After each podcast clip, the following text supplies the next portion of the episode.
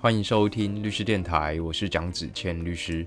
律师电台每个礼拜会带你探讨几个有意思的法律议题。那么这礼拜我们一样很高兴可以邀请到我们的主持人维军律师来跟大家分享这一集的节目内容。Hello，大家好，我是维军律师。这礼拜我们挑两个跟大家分享。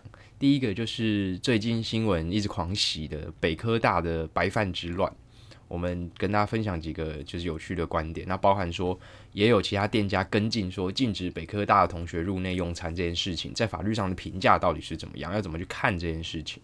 那第二件事情是你想讲对不对？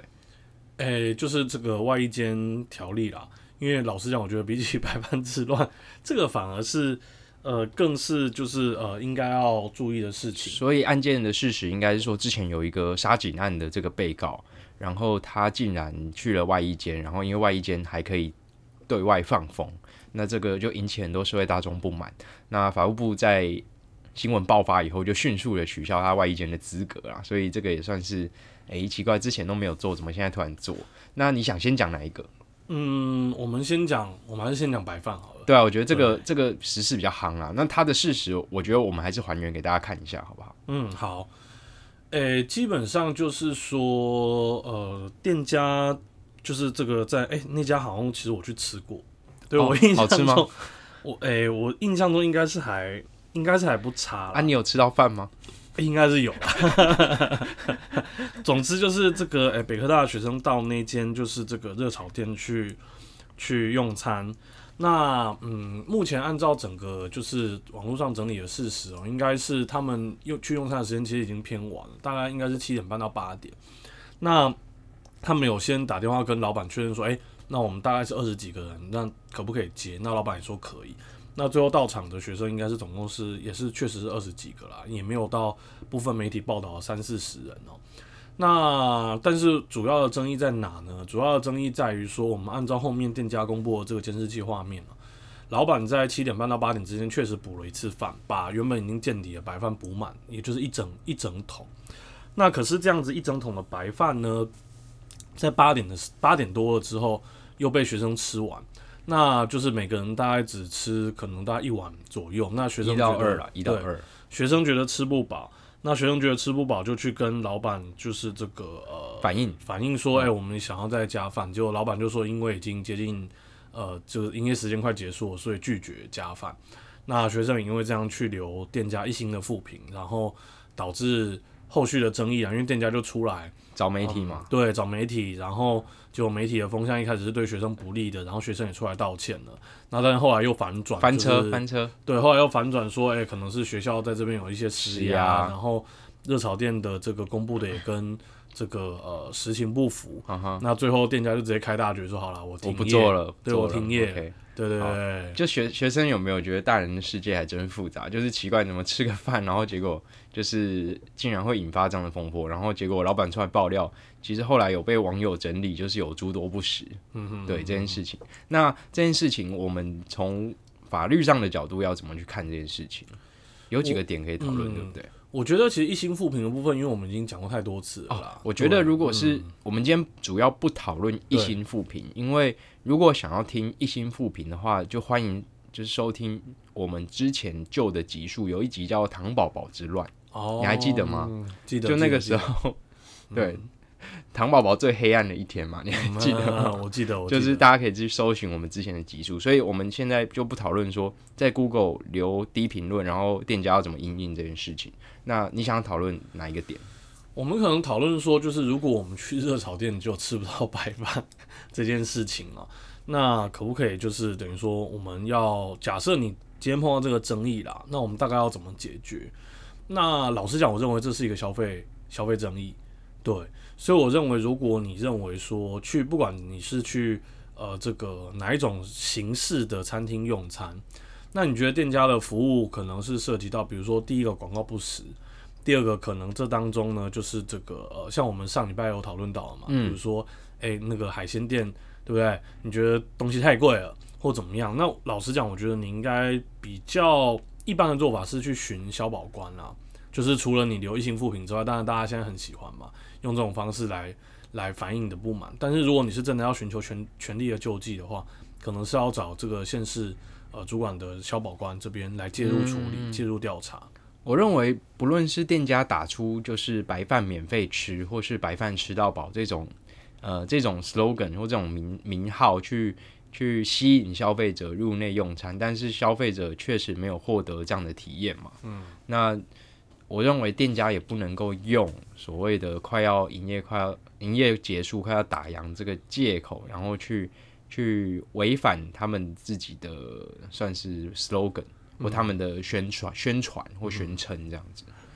我觉得哈，虽然看到很多人会说，哎、学生跟这个餐厅方都有问题，但是其实我觉得客观来看，我自己会觉得说，这件事当越来越多的证据、越来越多的事实出现了之后，一开始我也觉得学生有问题啊，可我后来看一看，觉得嗯，可能餐厅部分的问题会会稍微大一点啦。那当然，我也看到有网络上有一个说法是说，哎、跟子谦还有跟各位听众分享，就是他的意思是说呢。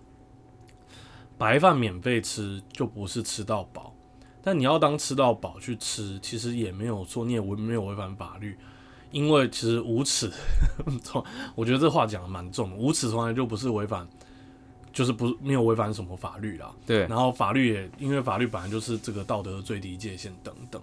那可是我觉得今天就是现在我们从事后看起来，其实学生并不是呃把白饭免费去当成吃到饱吃。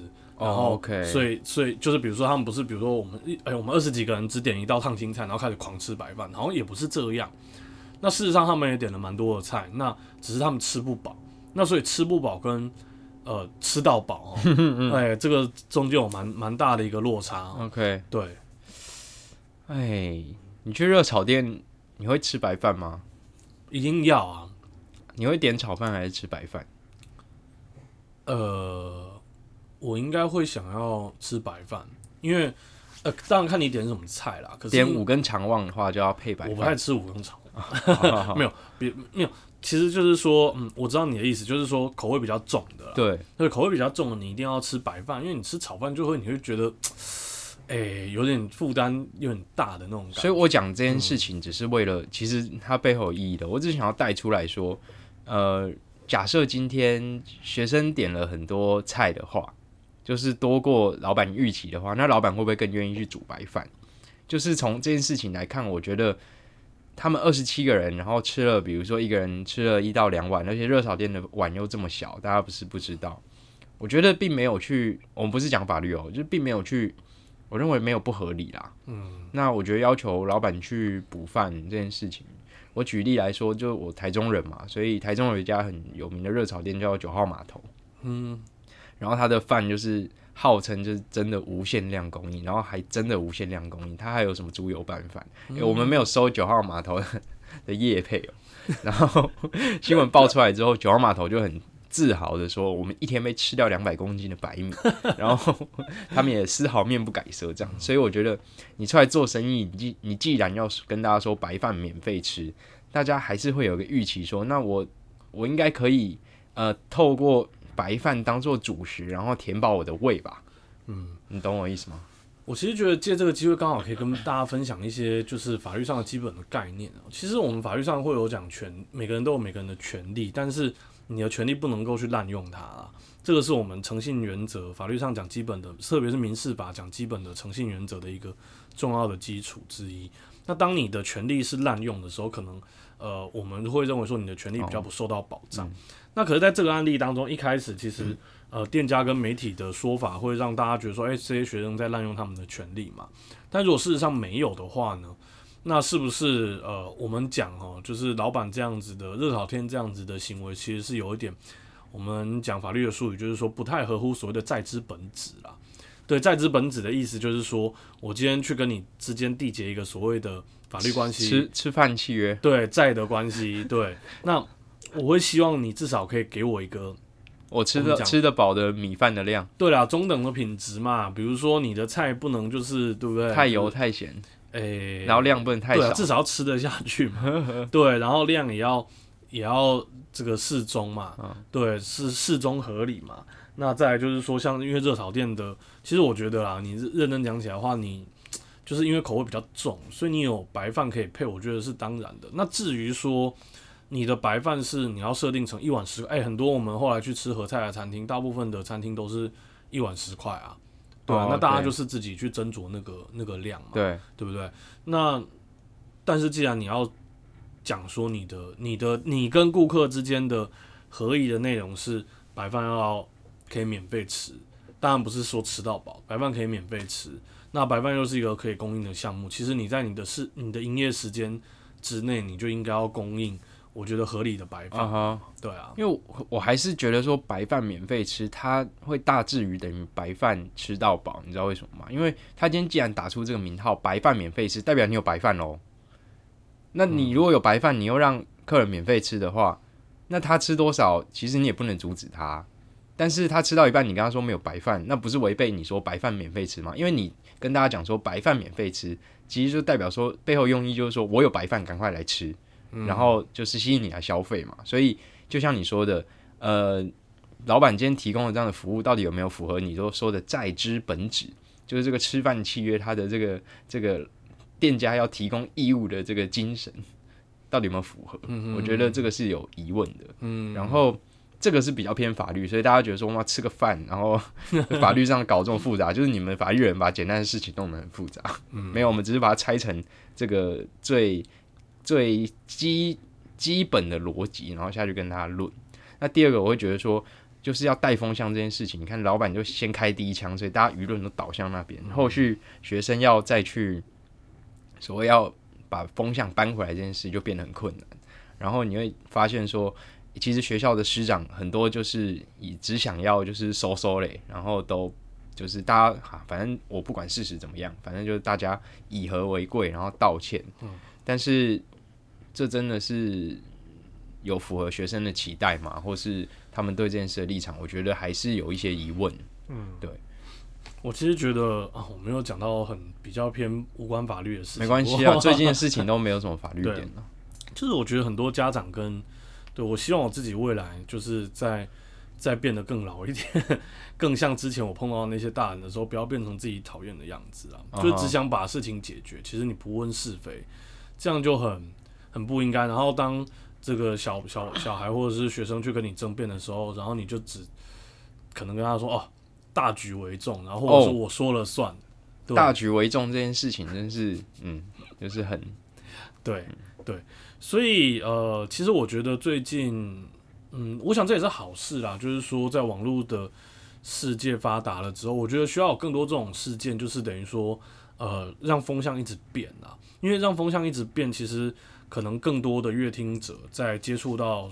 就是等于说一个新闻的时候，你不会有先入为主的观念，你可能就会开始想说，诶，真的是这样吗？还是这个是一面之词？嗯。对，然后你会更全面的去观察整个事情之后再下结论。所以我帮你。带结论啊，带结论就是那个车一直翻，那个造车技术就变好了，每次每次都翻车，就像是我们上次的那个幼儿园的喂药案，我们律师电台是翻车，所以也是跟大家，你看我们翻车就是表示歉意，对啊，表示遗憾啦。对了，没有啦，我真的是觉得 那个时候太急了啦，因为真的是就是等于说，你同样身为家长，你会有我也我也觉得，就是嗯你如果身为新手家长、新手爸妈，你可能会很很很很激动，对，嗯因为你会觉得你会有一种，虽然我之前有我学长有问过我说，就是哎、像你又不是被害者家属，为什么就是针对那种就是呃可能牵涉到死刑的那种重大刑案，你为什么会觉得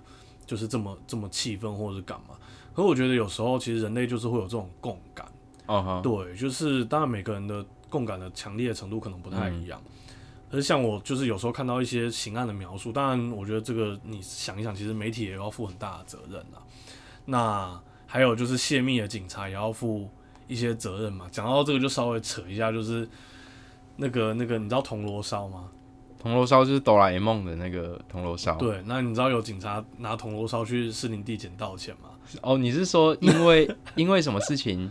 呃、应该是炎炎亚纶纶的事情对，那 这是什么？对我我个人觉得，我个人觉得比较遗憾呐，就是说，其实这种真的是行之有年啊。对，你看，哎、还不忘就是让记者知道说我带了铜锣烧，然后什么牌子之类的，都 OK OK，都先让记者知道。我的意思是说，其实呃，像这种事情，其实就会你会被媒体带带起情绪啦，就是不管我们呃是不是法律的专业，对，就讲到你说的那个，你会觉得说社会重大刑案可能跟自己无关，就觉得说这种事就是以我的生活圈或我的同温层来看，它是完全不会发生。可是大家想一想。就是现在时代力量的立法委员王婉玉，他以前因为小灯泡事件的关系，所以他也没有想过这种事情会发生在他身上啊。因为他是他是我以前味道中学的学姐嘛，嗯，对，还蛮优秀的。他然后后来好像去呃出国拿了硕士回来。你说这种人有可能会想过？社会重大案件会发生在自己身上吗？其实没有，但是这这件事确实是发生了。对，就几率再低的事情，其实都会发生。尤其是当你以为它不会发生的时候，它就发生。嗯，对啊？所以这种事情其实发生在每个人身上。然后，你刚刚又说哦，我们还是要有共感的能力啊，对啊。就是最近好像快要大选，但是我无意去引用就柯文哲候选人的话，就是他说过一句话，我觉得还不错。嗯，就是说他说哦。如果今天就是你，你对别人的痛苦没有感到不安的时候，你其实就已经失去你就是作为医生的那个资格了。其实我们对我们律师也是啊，我们律师也是每个当事人来就是带着很重的，就是情绪嘛，就是我们律师其实都是情绪接收的的职业，所以其实做久难免难免真的难免会麻痹。嗯，因为如果你全部都接收过来，你可能要扛五十个人的这种事情，根本受不了。你看，当有些当事人一见就已经就是已经快要啼笑了这样子，所以这种事情哦，对啊，就你刚刚在讲，我就在认真想说，到底有没有当事人是带着正面的情绪来的？我觉得仔细想，还真的没有，对，还真的没有，真的。因为即使是哎，我们讲说最最阳光、最 happy，然后最那个的，我觉得应该是什么？你知道吗？应该是比如说是呃。契约审阅，他可能会说：“哎，律师，今天我有一个，他们要合作了，他们要创造价值，对他们要创造一个价值，他们有一个好的合作案，然后，哎，契约给你来审。可是你要知道，这背后其实是代表说，他可能对这个事情还是有一些不安，所以他才要我们律师来，是啊，就是协助处理。对啊，当然就是如果成了，也是也是很开心的。哎，不过我再跟你分享一个，就是。你知道 NBA？你有看 NBA 吗？有有有。哦，你有看 NBA？那你知道今年的冠军是？今年的冠军是因为你一讲，我突然忘记。好，没关系，我就当成是这样。今年的冠军是那个啊，热火的那个对对面啊，是金块啊。对对对对，是金块，是金块，是就是金块的那个呃，就是当家的那个球星吗？对对 y o k i 他他其实拿冠军的话，讲一句话，我觉得蛮让我，就是我一直放在心里面，就是说。他说他妈妈教他不可以因为别人的失败而快乐。OK，对。可是我觉得我们律师有时候难免就是因为因为别人的失败而快乐。对，因为诉讼嘛，总是要有有赢有输。对，然后有时候就是你就觉得哦天哪，那个律师之前那么讨厌，那么态度那么嚣张，那他当事人怎么样怎么样？我现在把他拿了一个胜诉判决踩在脚底下，真是他摩擦摩擦，对，爽翻天了。可是对我现在就开始开始反省，你要开始反省了，对，开始反省了。没有，我现在还处在快乐中。哦，没有啦，一定的啦。但是我们就是就是爽在爽在心里，然后重点还是说要帮当事人解决问题。好了，其实我觉得办到最后，呃，最大的转变就是其实不以物喜啊，不以己悲啊，就是办到最后有点像是对，嗯，就是有点保持平静的心啊。嗯，但是你又能够去理解对方的痛苦，我觉得这个就是律师办案。好，这个有点偏题了。我们第二。第一部分的第二 part，我们要讲说，现在有店家就是，呃，在店门口公告说禁止北科大学生进入店内用餐。嗯，这件事情就禁止特定的族群进入餐厅用餐这件事情，要从法律上或者从哲学上的角度，要怎么去看这件事情？哲学上我先不讲啦。对，法律上的话，其实呃，他就是拒绝跟特定的人成立契约关系嘛。对，讲白一点是这样。对，就是，呃，可是我觉得这个其实没什么不可以哦。我刚刚想到一个例子，就我们下班的时候，对，就是你如果往那个南京东路那边走，你路上就会看到好几家 酒店。哎，对，酒店，威斯登、明亨。哎，我们没有刷他们的业配哈。如果要是，对，如果需要的话，可以对恰。你到底知不知道自己家的名字？这样讲出来显得我很熟哎。不是我，我我路过，我知道他名字，但是我没有进去。嗯，好好。对。我也不知道他们对不对，就是就是到底是在干嘛。那你知道制服店跟那个的差别吗？我不知道，好好，好，我继不知道续继续。好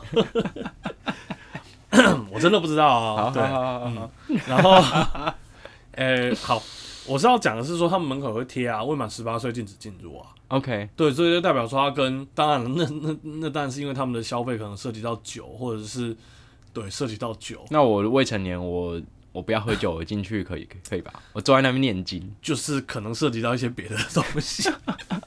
对对啊，反正总而言之，就是他就拒绝跟未成年人成立契约嘛。啊，你说未成年人能不能成立契约？当然可以啊，你走到文具店去买一支笔，那也是一个契约、啊。哎、只要是法定代理人有同意啊，对对对对这个又涉及法律。对，我的意思是说，其实这种排除特定人的也是有啊，或者是比如说什么男兵止步、女兵止步啊，哦对啊，一些特定的的的的店，然后所以我觉得这种就是限制特定人去成立契约这件事情，其实本于一般法律上的契约自由原则，我觉得是没有没有什么不可以啦，没有什么我不可以。我讲一个例子，嗯比如说男士理法，他不剪女生，他总可以吧？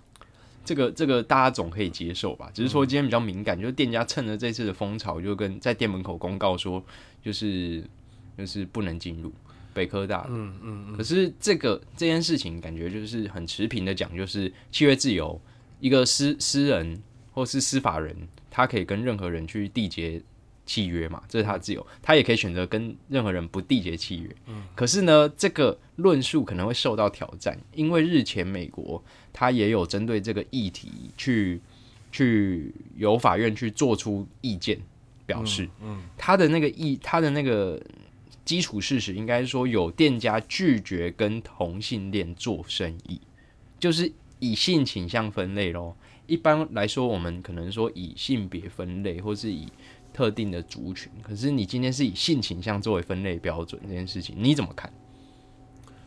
可是呃。不对，这个好像这个比例好像不太对。我刚刚在想 gay bar 的事情，可是 gay bar 也没有禁止异性恋进去。女生最喜欢去 gay bar 了，好不好？真的啦，真的，因为他都觉得说去一般的酒吧就是会被臭男生搭讪的，可是去 gay bar 就他可以很尽情的跟他自己的姐妹跳舞，就不用去管就是有没有男生想要搭讪他，因为那里的男生都对女生没有兴趣。哦，所以应该逆向操作一下。对，没有没有，我我开玩笑。你要去假装自己是哎，没有没有没有好好好，你刚所以所以你这你觉得这件事情你怎么看？就是禁止呃拒绝跟同性恋做生意，但是这个店家他是一般人哦，他没有嗯代表任何国家的立场。我我其实还是会觉得，原则上还是还是契约自由啦。对，因为呃，就是虽然听起来很不合理，可是我觉得因为听起来很不舒服，很不舒服啦。对，是这是道德嗯对，因为感情嘛，对对对，因为这是毕竟是道德感情，但是我觉得契约自由还是现代社会，就大家可以自由决定要跟谁做生意啦。那你可能会因为这样，就是像我们今天讲的这个日本料理店，你可能会因为这样子的选择，你选择要跟特定的族群缔结或不缔结契约而被抵制。可是那个也是我们讲说，就是呃司法自治契约自由，然后再到就是现在这种，就是我们讲说这个经济自由市场的这样子的一个一个概念啊，所以我觉得没有什么不可以啊。应该说，国家不应该要过度的去用介法律入对来介入这件事情。从宪法角度来看，这应该是二十二条行为不行为的自由啦。但是其实店家张贴出这样的言论，其实它某种程度它是又落到我们之前有讨论过，是不是一个仇恨性的言论？对。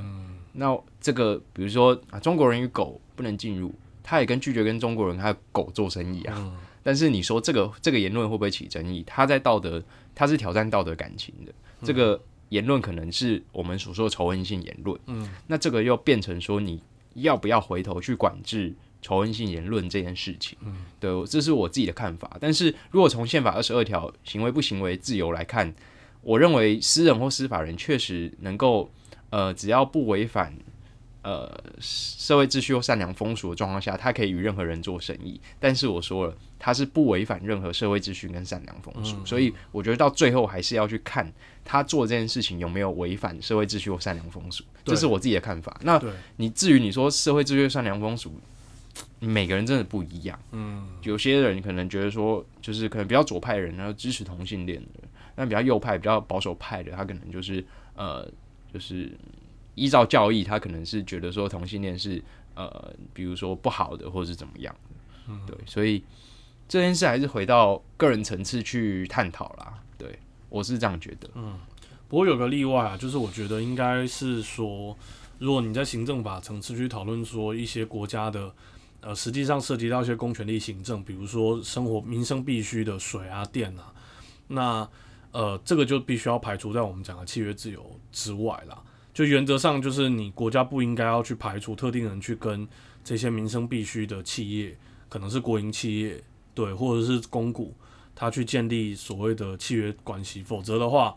就会变成执政者打压一己的那个工具了。OK，对，就是我认为你们的政治立场我不喜欢，我我控我有大部分就是我是大股东的电力公司，我就不跟你们缔结契约，你们就没有电可以用，你们就没有水台。水、台电、对中油应该都国营啊。对对对，那这个就是呃，我想应该是我们就不乐见的状况了。对对对，所以这个比较偏向法哲学的议题哦，跟大家分享。但是我觉得这个比我们单纯讨论就是白饭之乱显得有意义多了。对，那这个是我们第一部分，你还有什么要补充的吗？嗯，没有。好，那我们就讲第二部分，就是第二部分就是之前有杀警案的被告，现在在外衣间爽，但是爽也爽完了，因为他要回去一般的这个监狱。我们之前有其实有讨论过外衣间的合法性，但是今天我们比较偏向跟大家说，这个外衣间制度它到底合不合理，到底什么人可以去外衣间？那你觉得合理吗？嗯，好，我们还是先还原一下事实啊。好，其实呃，为什么这件事会突然讨论？好像是在黄国昌的直播当中，有人去提了这件事情了。对，所以我觉得呢，哦，我这样讲应该不会又翻车吧？对，毕竟对，就是那个法务部的车已经翻在那边，我再怎么样不可能再再翻吧？我觉得从这件事情上就看得出来，法务部的这个呃蛮憨。法务部说他有送送那个修正条文去立法院，但没有过啊，对，显然是为了撇清责任。是啦，就是而且后来就是也有这个、呃、部分的政治人物有提嘛，当初外间条例放宽是哪些人？该不是为了自己铺路吧？各位，呃，你说有没有为了特定人士？我觉得难保没有啦。我所谓的难保没有，是说因为有时候就是这个我们所谓的选民请托嘛。对，那请托就是你可能没有针对特定人啊，但是你这就是等于说，呃，实质上让有一些人可以去使用。所以它的事实是什么？他的事实大概就是说，我刚才讲嘛，就是在黄国昌的直播就有人去提这件事情，就是说杀警案的这个嫌犯居然在外一间宝红啦对易宝红，然后觉得说就是这个学长白死了。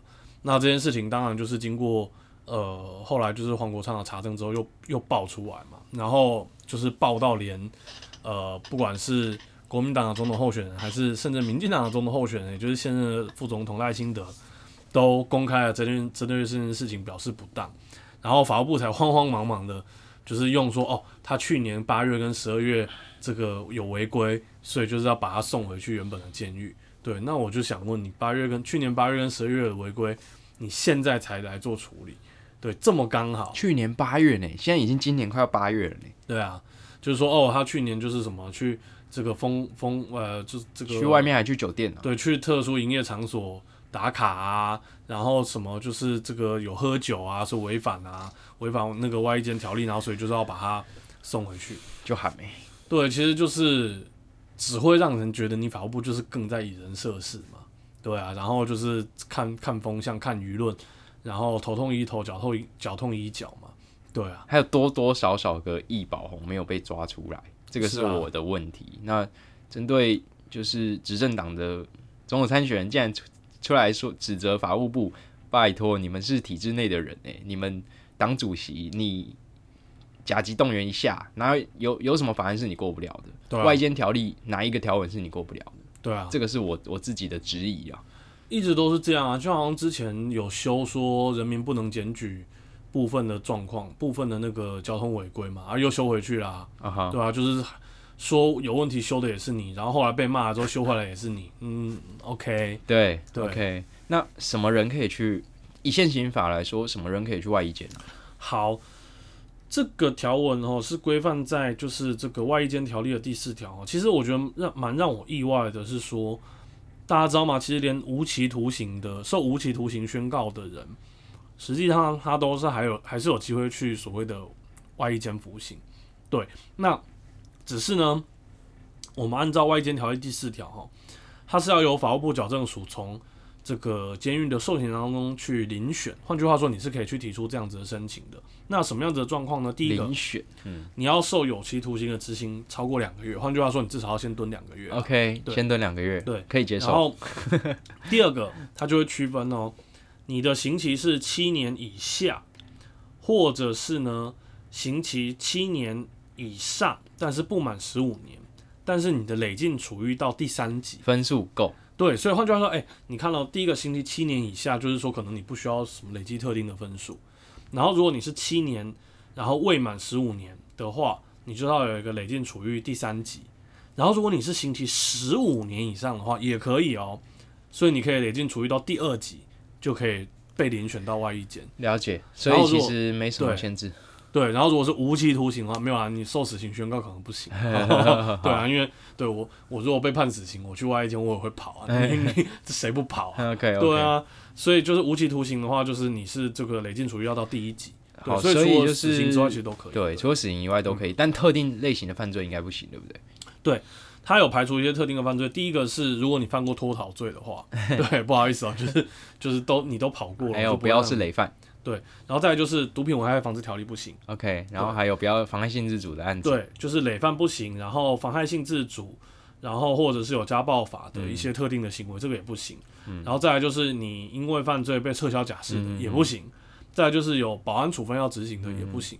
但是除此之外都可以，我想还是蛮多人的啦。我跟你说，问题是出在有法务部遴选啊，只要遴选就有人动手脚。大家可以看在外衣间，他经济犯的比例高达不知道好像四十四十趴、四十三趴，我忘记，反正就是跟一般监狱的人完全不一样。为什么？经济犯有权有势，他可以去动用他的关系去说服法务部遴选他去外衣间。这个讲很白话就是这样子。嗯那这个经济经济犯是什么？就是贪污犯啊。讲白一点就是贪污犯啊。嗯，所以反而外衣间全部都贪污犯，或是那些有权有势的人。对，你说，你说没有？我们讨论回来哈，外间这个制度，它其实有点类似说，我觉得你本质上是一种刑罚的奖励啦，让特定的受刑人呢，如果他表现的真的很好，那代表说我国家的矫治是有效的嘛。那既然矫治有效，那我就可以用比较低度的这个对你的这个人身自由的限制，来替代你原本的这个刑罚嘛。OK，对，不得不说他利益良好啦，他利益良好。那但是实际上的操作，我觉得就像你讲的，可能这当中会有一些做手脚的空间，而且呃，我看一下法务部它的遴选，可能我们要在我可能要再做一下功课啊，就是到底是到底是法都是法务部的人呢，还是有外部的专家学者来一起参与，这个就嗯不知道了。对对，我自己觉得，讲到外衣间，我觉得最不合理的，当然你可以打脸我，我觉得最不合理就是做一天抵两天的刑期这件事情，这件事完全很不合理啊！我我还我至今没办法了解，他可能背后有一个很博大精深的那个一个理论基础，但是我没办法理解说你在外衣间你做一天牢，你可以抵两天的刑期，耶，这个是什么现代版的时间加速器啊？嗯，还是说你有什么特别的想法？你觉得这个制度很合理？就是它背后有一个很伟大的那个理论基础，它是经过法统计学而来的数据。我觉得你要是问我的话，我觉得它单纯就是一个呃，让比较就是等于说比较让他可以快速回归社会的一个一个、嗯一个制度啦。就我觉得你你很乖了，所以我不但给你更好的环境，然后我也让你就是可以更快的回归社会。对，那就像我讲的，我觉得这是两把美意，但是实际上它应该要更去适用在一些呃，我们讲真的是有，就是真的是一些比较轻的罪名啦，我觉得啦，因为就是他再套一句林玉雄老师曾经讲过的话嘛，就是短期自由行，就是长的呃短的不足以让坏人变好，但是却长的足以让好人变坏。OK，这个同意。对，那我觉得是说，如果诶，就是你法务部或者是透过什么方式去觉得说，哎、这些短期自由行的人，那我让他到外衣间去，让他快速的回归社会，让他不会在监狱里面更跟一些三教九流混在一起，然后导致出狱之后再更干更更大一票的话，我觉得应该是一个比较好的的方式。所以可能是执行面的问题。就是有不好的老鼠屎混进去了对啦，之类的。就是说不能让他成反而成为了重刑犯的这个真的是天堂之路了。哦，但你知道一般民众会怎么想吗？他会觉得说有些人就是没办法矫治。这个也回到你说的啊，你你觉得有些你从个案角度去看呢、你说个案有些个案他就是必须要利用这个外衣间的这个出去放风的时间，不用跟狱友待太长时间，然后做一天可以抵两天，让他再复归社会，这从个案套制度嘛。但我现在也从个案套制度啊，有些坏人就是可以透过，就是有些难以矫治的人，或者是说你一般人认为说这个人根本就没有救了，他之后放回社会也是造成社会更大的危害。其实这个是这个反而是一般人的想法，然后他透过这个这个方式，然后去加速他回归社会，对，反而也会造成一般人民的恐慌吧。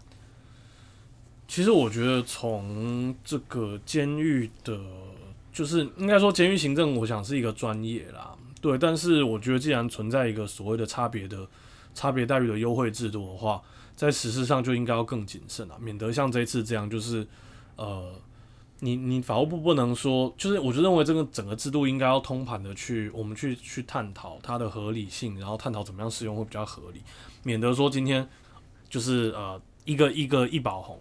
那还有多少个就是大家可能也会有争议的人？难道你法务部就是每次等有争议，我再开始回去找说，哎、他前面有没有违规？有违规，赶快把他送回去翻他的脸书，看他对，有没有打卡赶快对，。赶快发现你说他哦，他打卡了，他喝酒了，好送回去。嗯，不不能这样啊！哎呀对，对啊，所以这个语重心长，希望就是法务部不要再就是说什么送法案然后都过不了，拜托你们是那个执政党的、欸，就是有什么法案是你们过不了的，完全执政。就赶快去检讨这样子，但就是讲讲而已啊，反正也不会不会改啦，所以狗吠火车。狗吠火车，我们是狗啦，喵喵喵喵喵。好，所以这个是这这这节律师电台内容。第一个，我们讲到白饭之乱，然后如果这个受到白饭免费吃的吸引去消费，但发现没有白饭怎么办？然后第二个就是说，店家呃拒绝特定的族群入内用餐这件事情，法律怎么看？那最后就是说，外间条例它到底出了什么事情？所以呃，满满的四十分钟也是带给大家这一集的节目内容。那你还有什么要补充的吗？没有。嗯，那律师电台我们就下礼拜见喽。OK，律师电台做法律动态跟你说明白哎、。讲到这个，我我要去做那个 Google 表单了，哦，所以再好再给我一点时间。好，敬请期待。好，谢谢大家，谢谢，好拜拜拜。